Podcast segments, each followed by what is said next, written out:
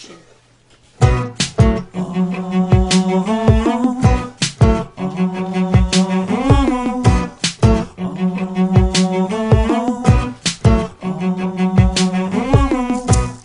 Here is a flat rectangle. Area of the base equals length times width. Let's make it three dimensional. Area base times height, volume into it. A pyramid, a special case, a square base. That volume equals one third b times height. A surface area, the outer space. And the area of all the sides.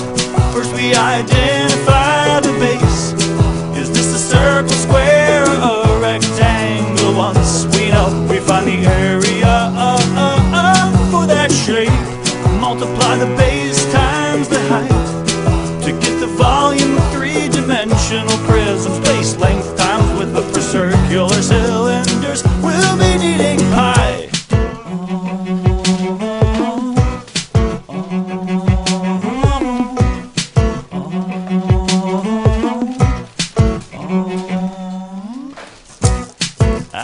flat, flat circle. The area of the base equals pi r squared. Let's make it three dimensional.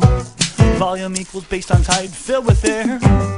A cone, a special case, a circular base. That volume equals one third b times height. Surface area, the outer space, and the area of all the sides. First we identify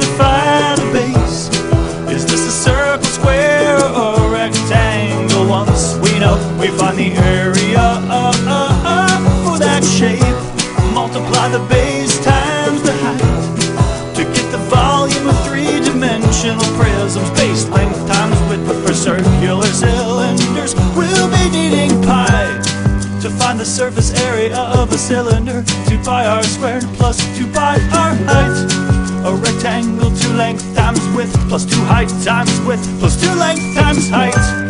Now a cone, pi r squared plus pi r l. L is length, not height. Yeah, a pyramid. Take the base, add 2 times the side times the L just right.